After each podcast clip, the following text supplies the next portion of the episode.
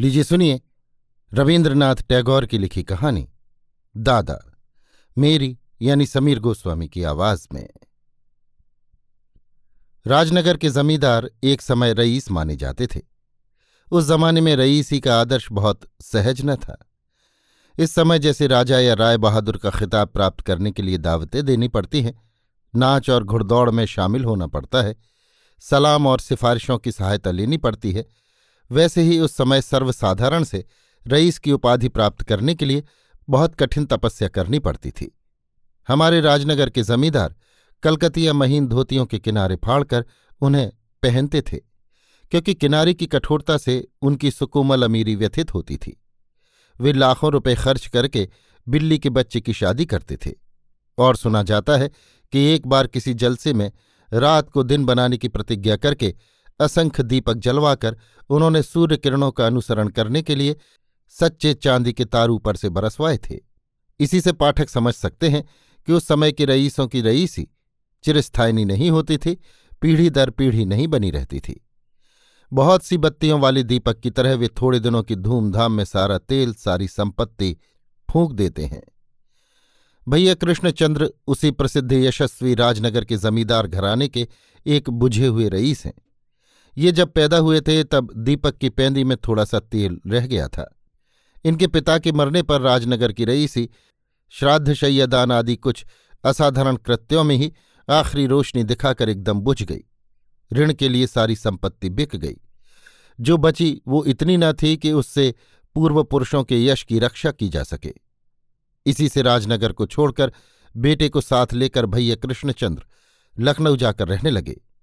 बेटा भी एक कन्या को छोड़कर इस गौरवहीन संसार को छोड़ परलोक को चल दिया।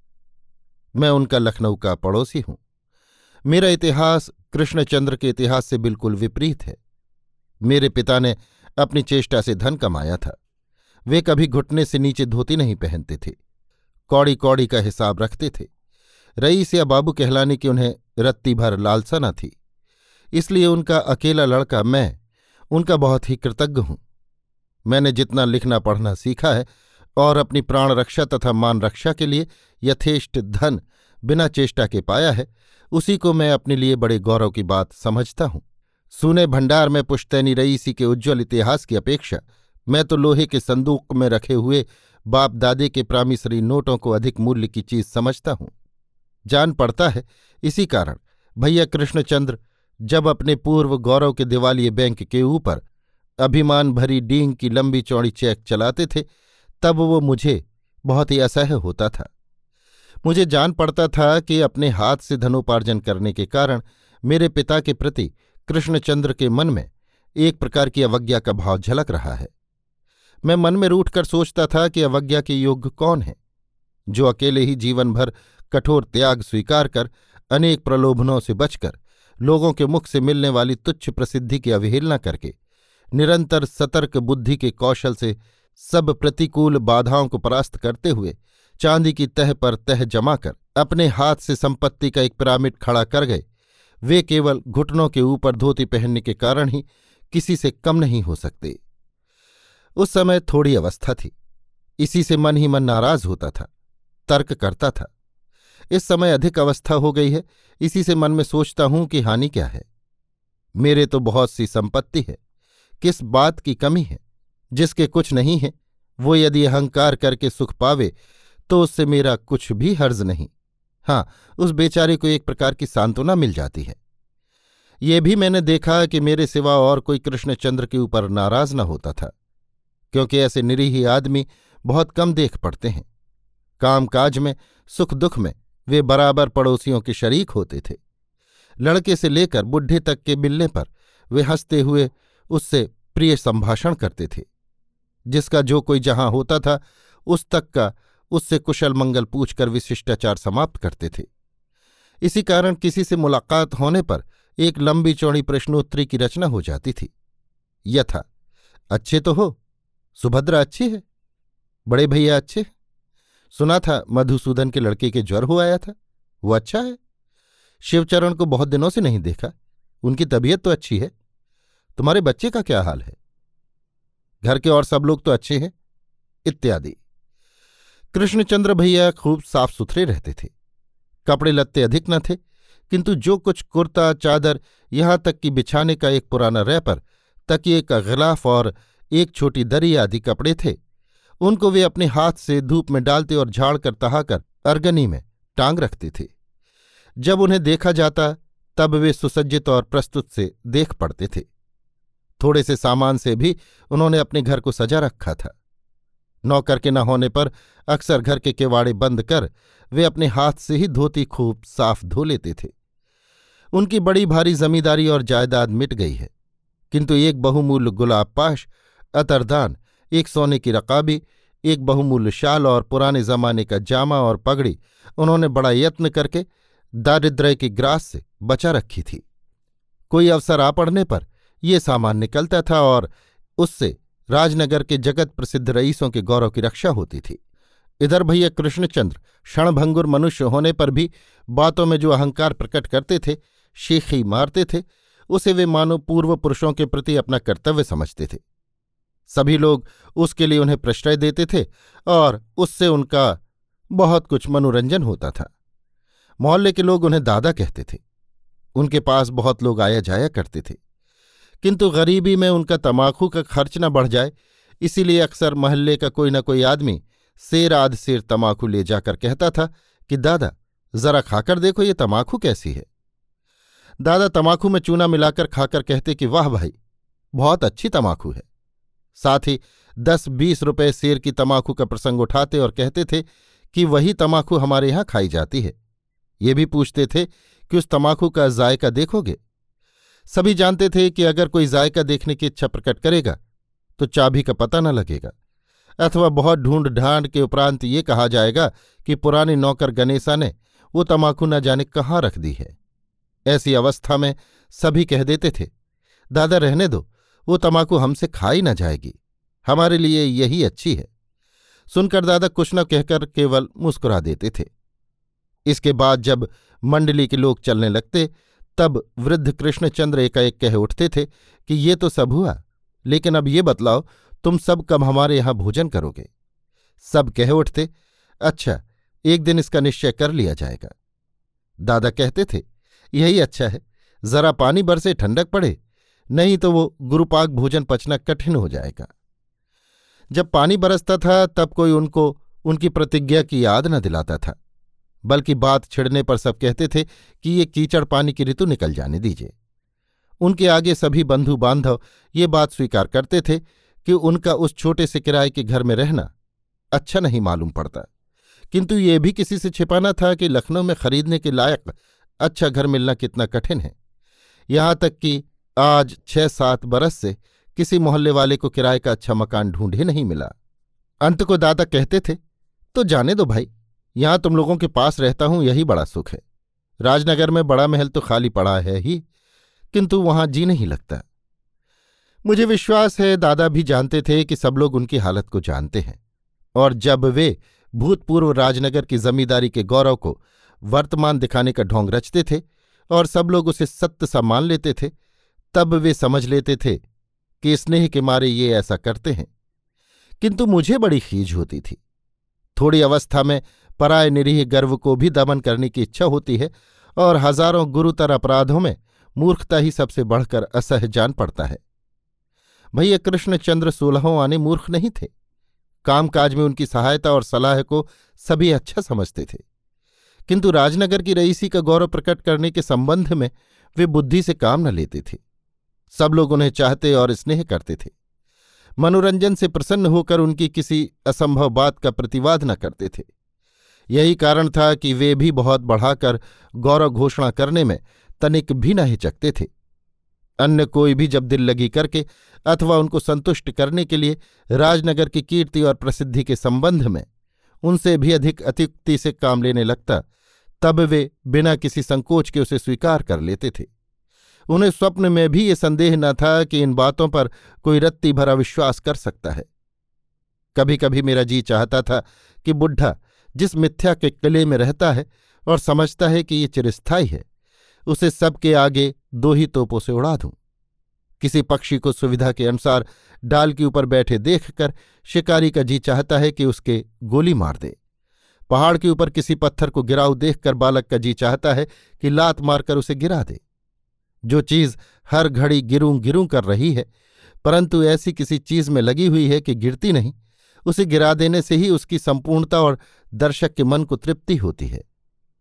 कृष्णचंद्र भैया उर्फ़ दादा का झूठ इतना सरल था, उसकी जड़ इतनी कमज़ोर थी, वो सत्य की बंदूक के निशाने के सामने ऐसे अभिमान से छाती फुलाए नाच रहा था कि दम भर में उसका विनाश करने के लिए हृदय में एक प्रकार का आवेग उपस्थित होता था।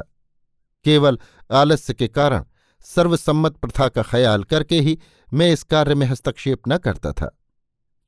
अपनी पहले की मानसिक प्रवृत्तियों की आलोचना करने से इस समय मुझे जान पड़ता है कि कृष्णचंद्र के प्रति मेरे विद्वेष का और एक गूढ़ कारण था। उसे जरा विस्तार के साथ बतलाने की आवश्यकता है। मैं बड़े आदमी का लड़का था, एमए पास था। जवान होने पर भी किसी कुसंग में पढ़कर, किसी बुरे काम में या शौक में शामिल नहीं हुआ था। पिता के मरने पर किसी का दबाव न रहने से मेरे स्वभाव में कुछ भी विकार उपस्थित नहीं हुआ था। इसके सिवा मेरा चेहरा ऐसा था कि अगर मैं अपने मुँह से अपने को खूबसूरत कहूँ तो वो आत्मप्रशंसा होने के कारण दूषित चाहे ठहराया जाए, पर झूठ नहीं हो सकता। इस कारण ब्याह के बाज़ार में मेरे दाम बहुत अधिक होने में संदेह न था। मैंने मन में दृढ़ प्रतिज्ञा कर ली थी कि मैं अपने पूरे दाम वसूल करूँगा। मैं किसी धनी बाप की अकेली सुंदरी पढ़ी लिखी लड़की की कल्पना किया करता था। मुझे अपनी लड़की और साथ ही दो चार हज़ार का सामान देने को बहुत लोग तैयार थे, किंतु उनमें से कोई मुझे अपने योग्य नहीं जचता था। अंत को भवभूति की तरह मेरी ये धारणा हो गई। उत्पत्सयते ही मम कोपी समान धर्मा, कालो ह्यायम निर्वधीर्वि पुलाच पृथ्वी। बेटी के ब्याह के लिए चिंतित अनई को पिता नित्य आकर अनेक प्रकार से मेरी स्तुति कर जाते थे। ब्याह हो या न हो, किंतु उनकी ये स्तुति मुझे बुरी न लगती थी। बल्कि यदि कोई स्तुति पाठ न करता तो मैं उसे मन ही मन महा उजड गंवार कहने में कुछ संकोच न करता था। शास्त्र में लिखा है, देवता वर दें या न दें, किंतु पूजा न मिलने से वे बहुत ही क्रुद्ध हो उठते हैं। नियमित रूप से पूजा पाने के कारण मेरे मन में भी उसी उच्च देव भाव का आविर्भाव हो चुका था। पहले ही कह चुका हूँ कि दादा की एक पोती थी, उसको मैंने कई बार देखा था, पर मुझे कभी ये भ्रम नहीं हुआ कि वो रूपवती है। इस कारण मैंने मन में उससे ब्याह होने की कभी कल्पना तक नहीं की। किंतु ये मैंने मन ही मन निश्चय कर लिया था कि दादा किसी और आदमी के द्वारा या आप ही औरों की तरह मुझे अपनी पोती ब्याहने का प्रस्ताव अवश्य करेंगे, क्योंकि मैं सुशील और सुपात्र लड़का हूँ। किंतु दादा ने ऐसा नहीं किया। सुना, वे मेरे किसी मित्र से कहते थे कि राजनगर के रईसों ने आज तक किसी बात के लिए खुद जाकर किसी से प्रार्थना नहीं की। पोती चाहे जन्म भर कुंवारी रहे, पर वे किसी तरह अपनी इस कुल प्रथा के विपरीत कार्य न करेंगे। जैसे बिजली में संघार शक्ति के साथ साथ प्रकाश भी रहता है, वैसे ही मेरे स्वभाव में क्रोध और चिढ़ के साथ कौतुक प्रियता भी थी। एक दिन एकाएक मुझे एक दिल लगी सूझी। पहले ही कह चुका हूँ कि दादा को संतुष्ट करने के लिए अनेक लोग अनेक प्रकार की झूठी बातें गढ़ गढ़ कर कहते थे। मोहल्ले में एक पेंशन याफ्ता डिप्टी कलेक्टर रहते थे। वे अक्सर दादा से कहते थे कि, दादा, छोटे लाट से जब मुलाकात होती है, तब वे राजनगर के जमींदारों का हाल ज़रूर पूछते हैं। कहते हैं कि अवध में राजनगर के जमींदार ही सचमुच में पुराने और प्रतिष्ठित रईस हैं। सुनकर दादा बहुत खुश होते और उक्त डिप्टी कलेक्टर, जब कभी दादा को मिलते, तब वे कुशल प्रश्न के उपरांत उनसे पूछते थे, छोटे लाट साहब अच्छे हैं? उनकी मैम साहब अच्छी हैं? उनके लड़के वाले सब अच्छे हैं? दादा ये भी कहते थे कि अब लाट साहब जब प्रयाग से लखनऊ आवेंगे, तब उनसे मिलने जाऊँगा। किंतु उक्त डिप्टी साहब अच्छी तरह जानते थे कि राजनगर की प्रसिद्ध चार घोड़ों की गाड़ी जुतकर दरवाजे पर जब तक आवेगी, तब तक कई छोटे लाट बड़े लाट बदल जाएँगे। एक दिन सवेरे दादा के पास पहुंचकर उनको एकांत में बुलाकर मैंने चुपके से कहा, दादा, कल मैं लाट साहब की लेवी में गया था। उन्होंने राजनगर के जमींदारों की बात चलाई तो मैंने कहा, हुजूर, राजनगर के भैया कृष्णचंद्र तो लखनऊ में ही हैं। सुनकर छोटे लाट साहब ने खेद प्रकट किया कि वे आपसे किसी दिन मकान पर मिलने के लिए नहीं आ सके। फिर उन्होंने मुझसे कह दिया कि कल दोपहर को गुप्त रूप से वे तुमसे मुलाकात करने आवेंगे। और कोई होता तो समझ लेता कि ये बात असंभव है और और किसी के लिए कहा जाता तो दादा भी हंसने लगते। किंतु खास उन्हीं के संबंध की बात होने के कारण उनको मेरी इस दिल लगी पर रत्ती भर अविश्वास न हुआ। लाट साहब की आवाज़ सुनकर वे जैसे प्रसन्न हुए, वैसे ही घबराए भी। बहुत सोचने पर भी वे ये निश्चय न कर सके कि लाट साहब को कहाँ बिठाना होगा, क्या करना होगा, किस तरह उनका सत्कार करना होगा और किस तरह राजनगर के पूर्व गौरव की रक्षा करनी होगी? इसके सिवा ये भी एक कठिनाई थी कि दादा अंग्रेज़ी नहीं पढ़े थे। लाट साहब से बातचीत कैसे करेंगे? मैंने कहा, इसके लिए कुछ चिंता नहीं, उनके साथ एक दुभाषिया रहता है। और दादा, लाट साहब ने बार बार ये कह दिया है कि मुलाकात गुप्त रूप से होगी, इसलिए और कोई वहाँ पर ना रहे। दोपहर को जब मोहल्ले के अधिकांश लोग दफ्तरों और दुकानों में चले गए थे कृष्णचंद्र के डेरे के सामने एक गाड़ी आकर ठहरी। चपरास लगाए हुए एक चपरासी ने आकर दादा को खबर दी कि लाट साहब आए हैं।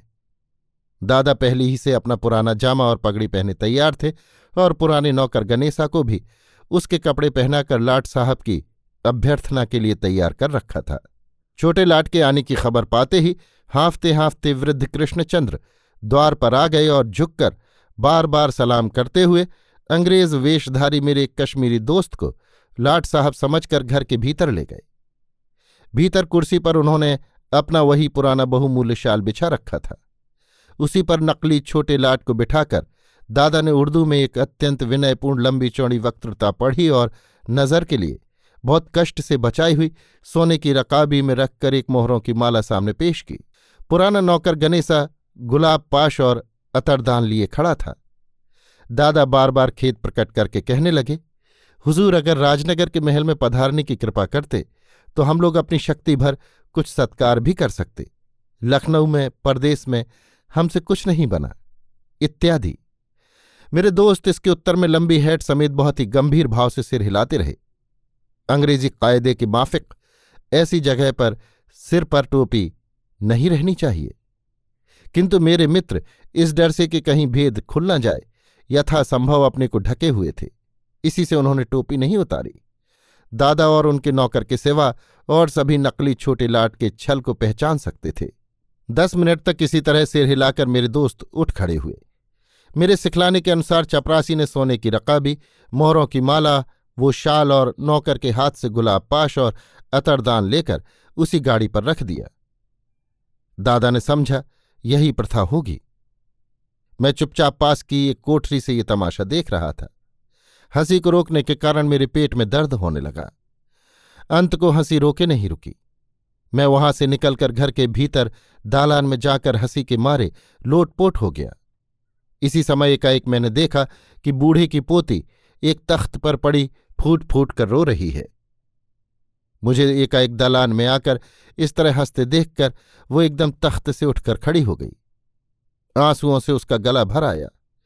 उसने क्रोध से गरज कर कहा मेरे बाबा ने तुम लोगों का क्या बिगाड़ा है, जो तुम लोग उनको धोखा देने और दिक करने आते हो? क्यों तुम आते हो? इसके बाद उससे कुछ कहा नहीं गया। वो रोने लगी। मेरी हँसी न जाने कहाँ चली गई। मुझे अभी तक यही मालूम था कि मेरे इस काम में हँसी दिल लगी के सिवा किसी का कुछ बने बिगड़ेगा नहीं। किंतु उस समय एकाएक ये जान पड़ा कि मैंने किसी के अत्यंत कोमल हृदय को बड़ी कड़ी चोट पहुंचाई है। दम भर में अपने किए काम की भयानक निष्ठुरता मुझे देख पड़ने लगी। लज्जा और पश्चाताप से लात खाए हुए कुत्ते की तरह मैं चुपचाप वहाँ से चल दिया। बूढ़े ने मेरा क्या बिगाड़ा था? उसके निरीह अहंकार ने तो कभी किसी प्राणी के हृदय को चोट नहीं पहुंचाई। फिर मेरे अहंकार ने क्यों ऐसा हिंसक भाव धारण किया? इसकी सेवा और एक विषय में भी एकाएक मानो मुझे दिव्य दृष्टि प्राप्त हो गई। इतने दिनों तक मैं बूढ़े की पोती पार्वती को किसी कुंवारे लड़के की प्रसन्न दृष्टि पड़ने की प्रतीक्षा में रखी हुई बिक्री की वस्तु की तरह देखता था। सोचता था मैंने पसंद नहीं किया। इसी से वो यों पड़ी हुई है। देव संयोग से जो कोई पसंद करेगा, उसी की वो होगी। किंतु आज देखा कि उस घर के भीतर, उस बालिका की मूर्ति के भीतर एक मनुष्य हृदय है। अपने सुख दुख और अनुराग विराग को लेकर एक हृदय, एक और अज्ञे अतीत और एक और अचिंत भविष्य नाम के दो अनंत रहस्य राज्यों की ओर पूर्व और पश्चिम में फैला हुआ है। जिस मनुष्य के हृदय है, वो क्या केवल दहेज और रूप के कांटे पर तौल कर पसंद करने के योग्य है? रात भर नींद नहीं आई। दूसरे दिन सवेरे दादा की सोने की रकाबी आदि सब बहुमूल्य सामग्री लेकर चोर की तरह चुपके चुपके में उनके घर गया। जी मैं था कि किसी से कुछ न कहकर चुपके से नौकर को सब सौंप आऊँगा नौकर को न देखकर मैं इधर उधर देख रहा था। इसी समय पास के कमरे में मुझे बाबा पोते की बातचीत सुन पड़ी। बालिका मधुर स्नेहपूर्ण स्वर से पूछ रही थी, दादा, कल लाट साहब ने तुमसे क्या कहा? दादा ने बहुत खुश होकर कहा, लाट साहब हमारे घराने की खूब बड़ाई कर रहे थे। उन्होंने मेरी बड़ी इज़्ज़त की। ये सुनकर बालिका ने बहुत ही उल्लास और उत्साह प्रकट किया। बूढ़े बाबा से शुद्र बालिका का ये सकरुण स्नेहपूर्ण व्यवहार जानबूझकर बाबा को कष्ट न हो इसलिए झूठी बात में हाँ में हाँ मिलाना देखकर मेरी आँखों में आँसू भर आए। मैं चुपचाप खड़ा रहा। दादा जब पोती के पास से कोठे पर गए, तब मैं वो सब सामान लेकर पार्वती के पास गया और चुपके से उसके सामने रख आया। वर्तमान काल की प्रथा के अनुसार मैं कभी दादा को प्रणाम नहीं करता था। आज शाम को जब गया, तब उनको प्रणाम किया। बूढ़े ने मन में समझा होगा कि कल छोटे लाट को उनसे घर पर मिलने के लिए आते देखकर ही मेरे हृदय में उनके प्रति भक्तिभाव उत्पन्न हो गया है। वे पुलकित होकर छोटे लाट की मुलाकात के संबंध में तरह तरह की बातें बनाकर कहने लगे। मैं भी कुछ प्रतिवाद न करके उनकी हाँ में हाँ मिलाने लगा। और जो लोग बैठे थे, उन्होंने बूढ़ी की बातों को आदि से अंत तक अलिफ लैला की कहानी समझा। सबके उठकर चले जाने पर मैंने बहुत ही लज्जिद्दीन भाव से एक प्रस्ताव किया। बूढ़े से कहा यद्यपि राजनगर के धनी घराने से मेरे घराने की सरबर नहीं की जा सकती, तथापि आपकी पोती। मेरा प्रस्ताव सुनकर दादा ने मुझे गले लगा लिया और आनंद के आवेग से कह उठे, भैया, मुझे तो ऐसे सौभाग्य की आशा भी न थी। मेरी पार्वती ने बड़े पुण्य किए थे। इसी से आज तुमने उसे ग्रहण करना स्वीकार कर लिया। ये कहते कहते उनकी आँखों से आँसू गिरने लगे। आज ये पहला अवसर था कि दादा ने अपने गौरवशाली पुरखों के प्रति अपने कर्तव्य को भूलकर, ये स्वीकार कर लिया कि वे गरीब हैं और मुझे लड़की देने से उनके वंश का गौरव कम नहीं हुआ। मैं जिस समय दादा को अपमानित करने के लिए कुचक्र रच रहा था, उस समय भी वे मुझे बहुत भला आदमी और सत्पात्र समझकर अपनी पोती के साथ मेरे ब्याह की कामना कर रहे थे। अभी आप सुन रहे थे रविन्द्रनाथ टैगोर की लिखी कहानी, दादा, मेरी यानी समीर गोस्वामी की आवाज़ में।